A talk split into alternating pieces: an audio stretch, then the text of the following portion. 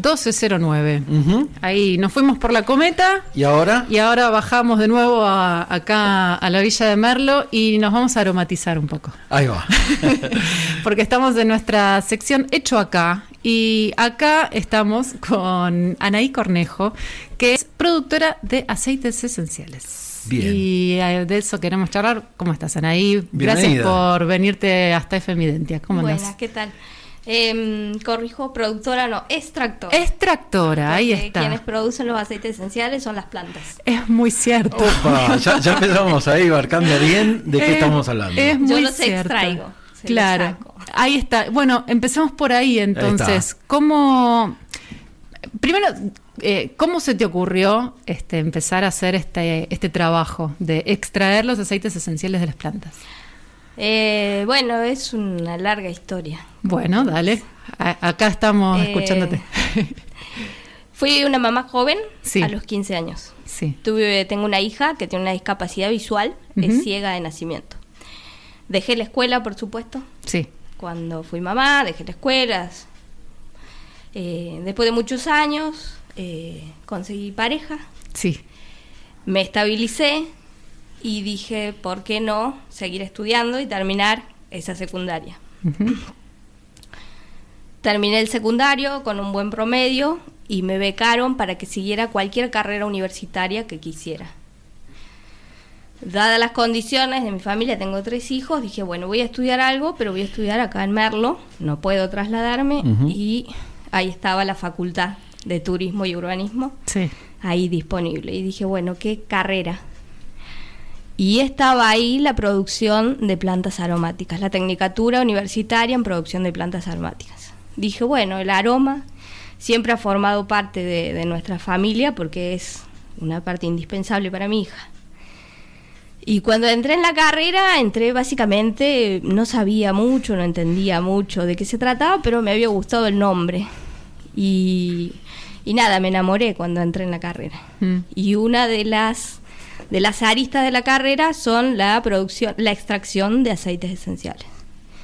Estando en el segundo año dije, bueno, esto es lo que yo quiero hacer. Me parece que puede ser una salida laboral y aparte una experiencia que contemplaba a toda mi familia. Y, y bueno, ahí juntando, porque soy artesana en la madera, Sí. peso a peso, temporadas, eh, me compré el primer destilador y, y empezamos a destilar, juntamos otro peso a peso y compramos un destilador más grande. Y bueno, ahora estamos en esa tarea de extraer aceites esenciales. Eh, primero me gustó y después por, por- por- porque la dinámica familiar que tenemos me pareció una buena salida. Y sí, son hermosos. Se requiere mucho material para poder hacer aceites esenciales Mm. y uno a veces se, se cuestiona ahí, ¿no? Si, si, si vale la pena uno cuando se mete en esto de- destinar tanta planta Sí. para tan poquito producto final y si es que realmente la gente que lo utiliza conoce el valor, no el precio, sino el valor de eso que está obteniendo. Uno requiere a veces hasta dos kilos de planta para obtener, no sé, 5, 6 mililitros, dependen los rendimientos de cada Claro, planta. que dos kilos de planta seca, es un eh, montón. claro, es un montón. Claro. Y, y bueno, estamos en eso. ¿Y, qué, qué aceites producir? Y se pueden extraer de las aromáticas, se pueden extraer de un montón de variedades. Nosotros hemos extraído de orégano, de tomillo, de eucalipto, de pino, de lavanda. A mí me interesa eh, incursionar en las nativas para poder empezar a dar a conocer esos aceites que están acá, que uno no necesitas transportar desde zonas muy lejanas, sino que tenemos el material acá Sí. y empezar ahí. Y me interesa destilar, por ejemplo, árboles para que no se generen erosión en el recurso, porque uno puede destilar, qué sé yo, la peperina, que está Sí. buenísima. Pero tenés que contemplar ahí que quizás necesitas muchos kilos de peperina para poder hacer un aceite esencial, para ver en qué lo vas a usar. Entonces, Claro.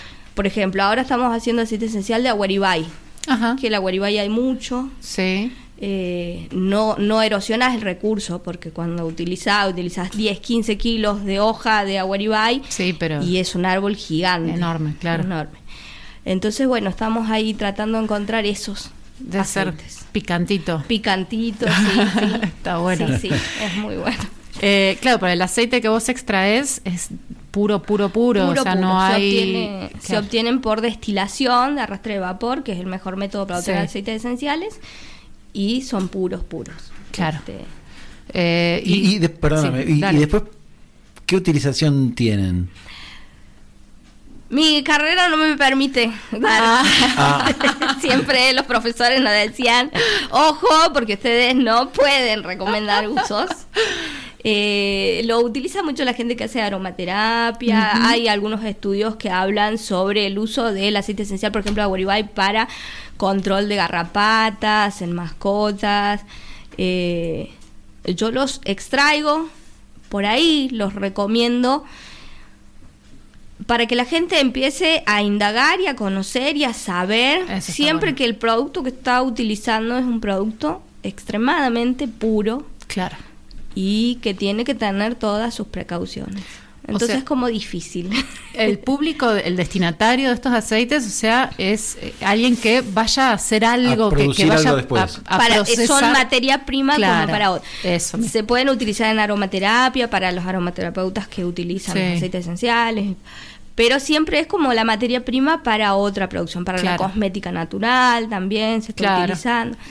Pero bueno, estamos ahí en ese impas porque, porque yo no puedo recetarlos. Claro. Que quede bien en claro. Sí, sí, sí. sí. está bien. Eh, uno puede ir del boca en boca, pero no podés recetarlo porque es realmente un producto eh, muy puro y tiene sus, sus contraindicaciones también. Sí, sí, es un principio activo como puede ser el de un, un medicamento o cualquier droga que se usa para distintas, para distintas funciones.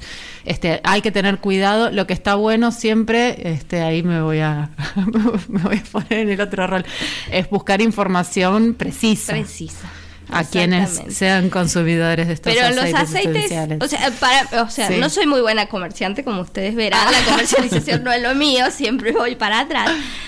Porque los aceites esenciales no es que la planta los produce para nosotros. Los aceites esenciales están en la planta cumpliendo una función.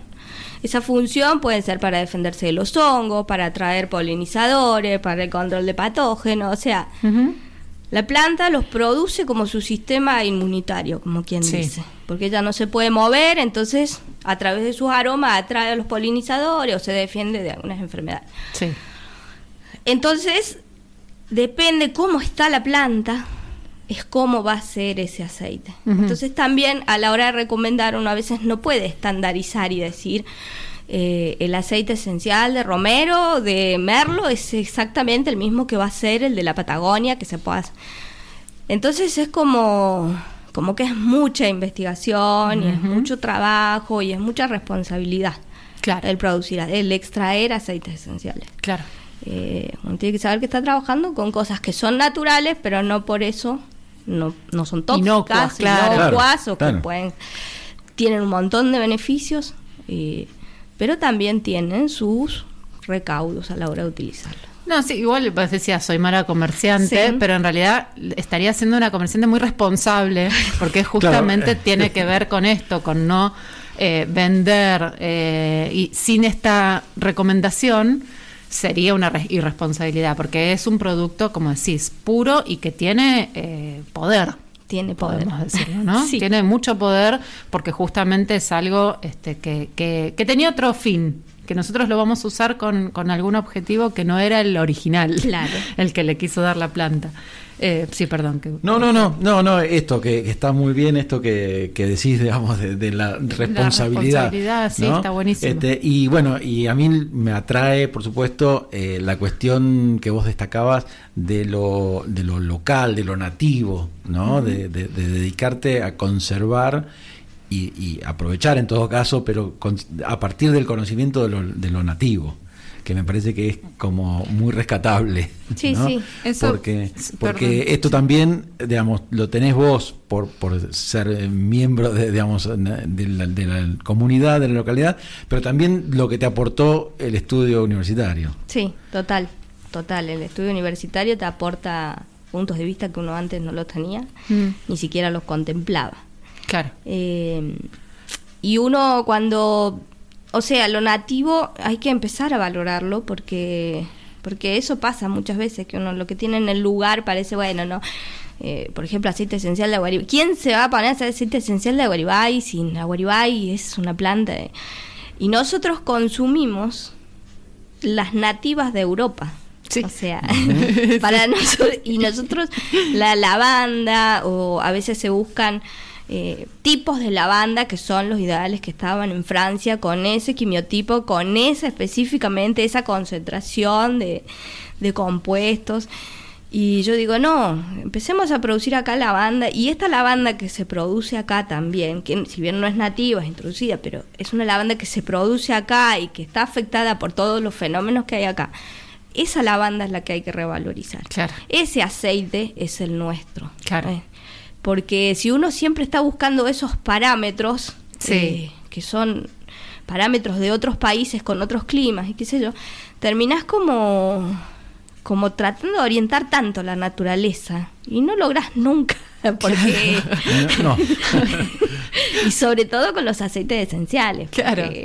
porque, no son no son manejables como quien dice. O sea uno puede ir orientando qué sé yo pero tiene que aprender a, a, empezar a querer lo que tiene acá y que nuestro clima puede formar estos aceites y estos aceites son los que nos van a hacer bien porque nosotros estamos en este contexto. O sea, yo creo que hay que utilizar lo que está alrededor para...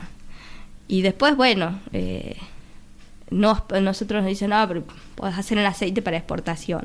No, no quiero hacer un aceite para exportación, quiero hacer un aceite con lo nuestro para los nuestros. Claro. Eh, Después si sobra se verá. También sería otro volumen, ¿no? De producción. Otro volumen, otros estándares y otra, claro, mm. que ya sale, pero tiene que ver más ideológicamente con... Eh, sí. Que, que con con cuestiones ya de volumen. Y al fin y al cabo somos nosotros un bicho más de este ambiente, ¿no? Exactamente. la planta también este, está en el mismo ambiente que, habitamos nosotros, así que este va, a ser, va a ser ese el aceite que, tengamos que recibir. Justamente, y muchas veces... Eh, uno que desconoce, alguien que desconoce, dice, no, esto es un yuyo. y vos, este, vos salís a la sierra y resulta que hay muchísimos recursos que están ahí a la mano literalmente que ni, ni nos enteramos. Ahí hay un punto. Vos recolectás el caso de nativas. Sí, las nativas hago recolección, ahí cuidando el recurso. Eso, eh, porque hay una forma de recolección que tiene que ver con justamente cuidar este, ese recurso y que no que, que no Sí, sí, que no se erosione, no se termine, y que no quedemos... que no nos quedemos sin... Que nos quedemos sin y que no se quede claro, los que vienen. Los que vienen. Eh, justamente. Sí, sí, Así que es, es, esta forma de recolección sustentable que justamente lo que busca es que se preserve. Y después hay este yuyeros o gente a la que se le puede, por ejemplo, comprar el material. Sí, sí, hay, hay acopiadores en La Paz. Em, después yo siempre trato de encontrar al, al recolector por ahí, en algunos que yo no puedo ir a meterme y además necesito por ahí grandes volúmenes. Claro. Eh, y hay recolectores que ya saben en dónde, qué sé yo. Los acopiadores cumplen una función muy importante porque eh, el recolector va al acopiador siempre peleando el precio y todo, pero también está su rol que también es importante. Sí. Eh, después también se ha formado acá en todo el valle la red aromática, donde somos un conjunto de personas que lo que se busca es que estén ahí todos los, los, miembros de la cadena, como quien dice. Los que hacen cosmética, los que hacen producción a pequeña escala, los que hacemos aceites, los que... Y entonces empezar ahí a generar esa interacción que creo que está buena, que es como... Bien como empezar a vernos más como personas que cada uno tiene un rol en esa en esa red sí. y apuntar a que esto cada vez crezca más crezca más y que, que los o sea no excluir al acopiador como quien dice pero pero que todos que cada uno, el que hace cada parte, pueda estar incluido y que eso lleve como a un círculo, como quien dice. Sí, sí, sí, que, eh, haya, que haya conexión más directa tal vez. Conexión más directa, entonces uno sabe quién produce, qué, qué, es lo que estás comprando, qué es lo que estás vendiendo. Que, que a veces cuesta, pero pero yo creo que le tenemos mucho miedo a la interacción social y a las cuestiones de... y el funcionamiento en red, a esta cuestión... que, permite además sostener y ampliar los saberes. ¿no? sí, sí.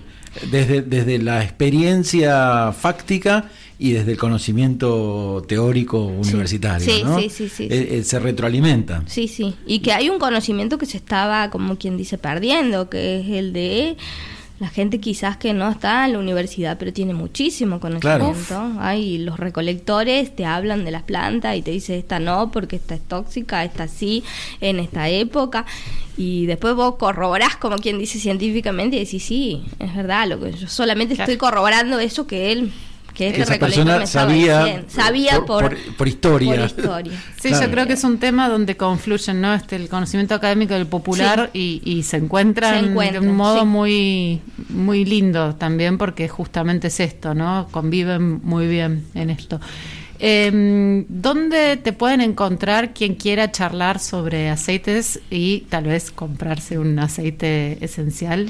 Eh, em. o, quien está escuchando y por ahí hace cosmética natural o hace algún preparado que necesite aceites esenciales.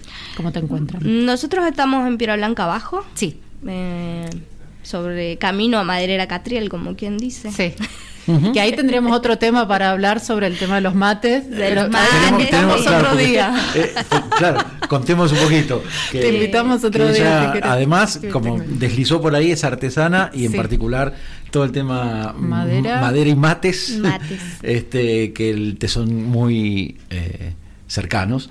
Este, y también vamos a charlar algún día sobre, eh, también eso se hace acá, en esta sección, de hecho acá, bueno, también ella eh, incursiona y conoce mucho de esto, pero hoy estamos con el tema de, la producción de los aceites esenciales. Yo para que sepa la gente que no solo se va a encontrar con aceites, también puede encontrarse con También podemos. Entonces, ¿dónde, retomando, dónde te encuentran? en Piedra Blanca abajo, Camino Viejo a La Paz, como quien dice, preguntan por Cornejo todos nos conocen los cornejos ahí. Eh, destilar aceites esenciales se llama nuestra, Destilar. empresa. Destilar aceites esenciales. Eh, tenemos tenemos Instagram, creo, pero... Acá vino el asesor. Está, sí, sí, está el asesor. El asesor mediático. el compañero y el pilar para que todo esto sea posible. Ay, muy importante ahí, Darío. Entonces, que nos está soplando el Instagram, que cómo es. Sí, es destilar y Permíteme hacer un pequeño aporte. Sí, acércate al micrófono. Sí. Se me cruzaban tres palabras. Enamorado, contento y emocionado. Wow. De haber visto eh, la evolución eh, de Anaí en todo este proceso que ella mencionaba desde sus 15 hasta hoy. Eh, ponderar la educación pública como pilar fundamental para este crecimiento espiritual. la ha hecho mejor persona, mejor mamá aguante la educación pública. Sí, totalmente. y, quedamos todos emocionados. y ahí, desde como digo, atención flotante, ahí escuchando y viendo esto, ese progreso que se ha dado en todo este tiempo, la solvencia, la, profesionalidad. Eh, es la mamá de mis hijos, che. wow. Ahí va, ahí va. Y qué orgullo, ¿no? Este, buenísimo, este, buenísimo, sí. Este, así que bueno, ya, entonces, pero retomando, tenemos Instagram. Tenemos Instagram, destilar aceites esenciales. Destilar aceites esenciales. Le damos poca bola porque Ahí le vamos. Ah, sí, nos emociona, ¿viste? Y quedamos todos ahí moqueando. pero bueno, hay que, hay que volver a la. volvamos a, la difusión entonces de la, de la actividad. Ahí entonces vamos a etiquetar a destilar aceites esenciales para que te encuentren y también para seguir, porque es una actividad súper interesante. Digo, más allá de quienes usan los aceites, este me parece que es un mundo apasionante. Para, seguir además difundiendo el conocimiento. Eso mismo, ¿Sí? Así que bueno. Bueno, Nay, muchísimas gracias por esta visita a, la mañana de la voz. y ahí quedó la gente moqueando del otro lado. También, me gracias, ¿eh? gracias. Muchas gracias. 12, 29 minutos en la mañana nosotros este, seguimos porque se viene Don Tangonauta.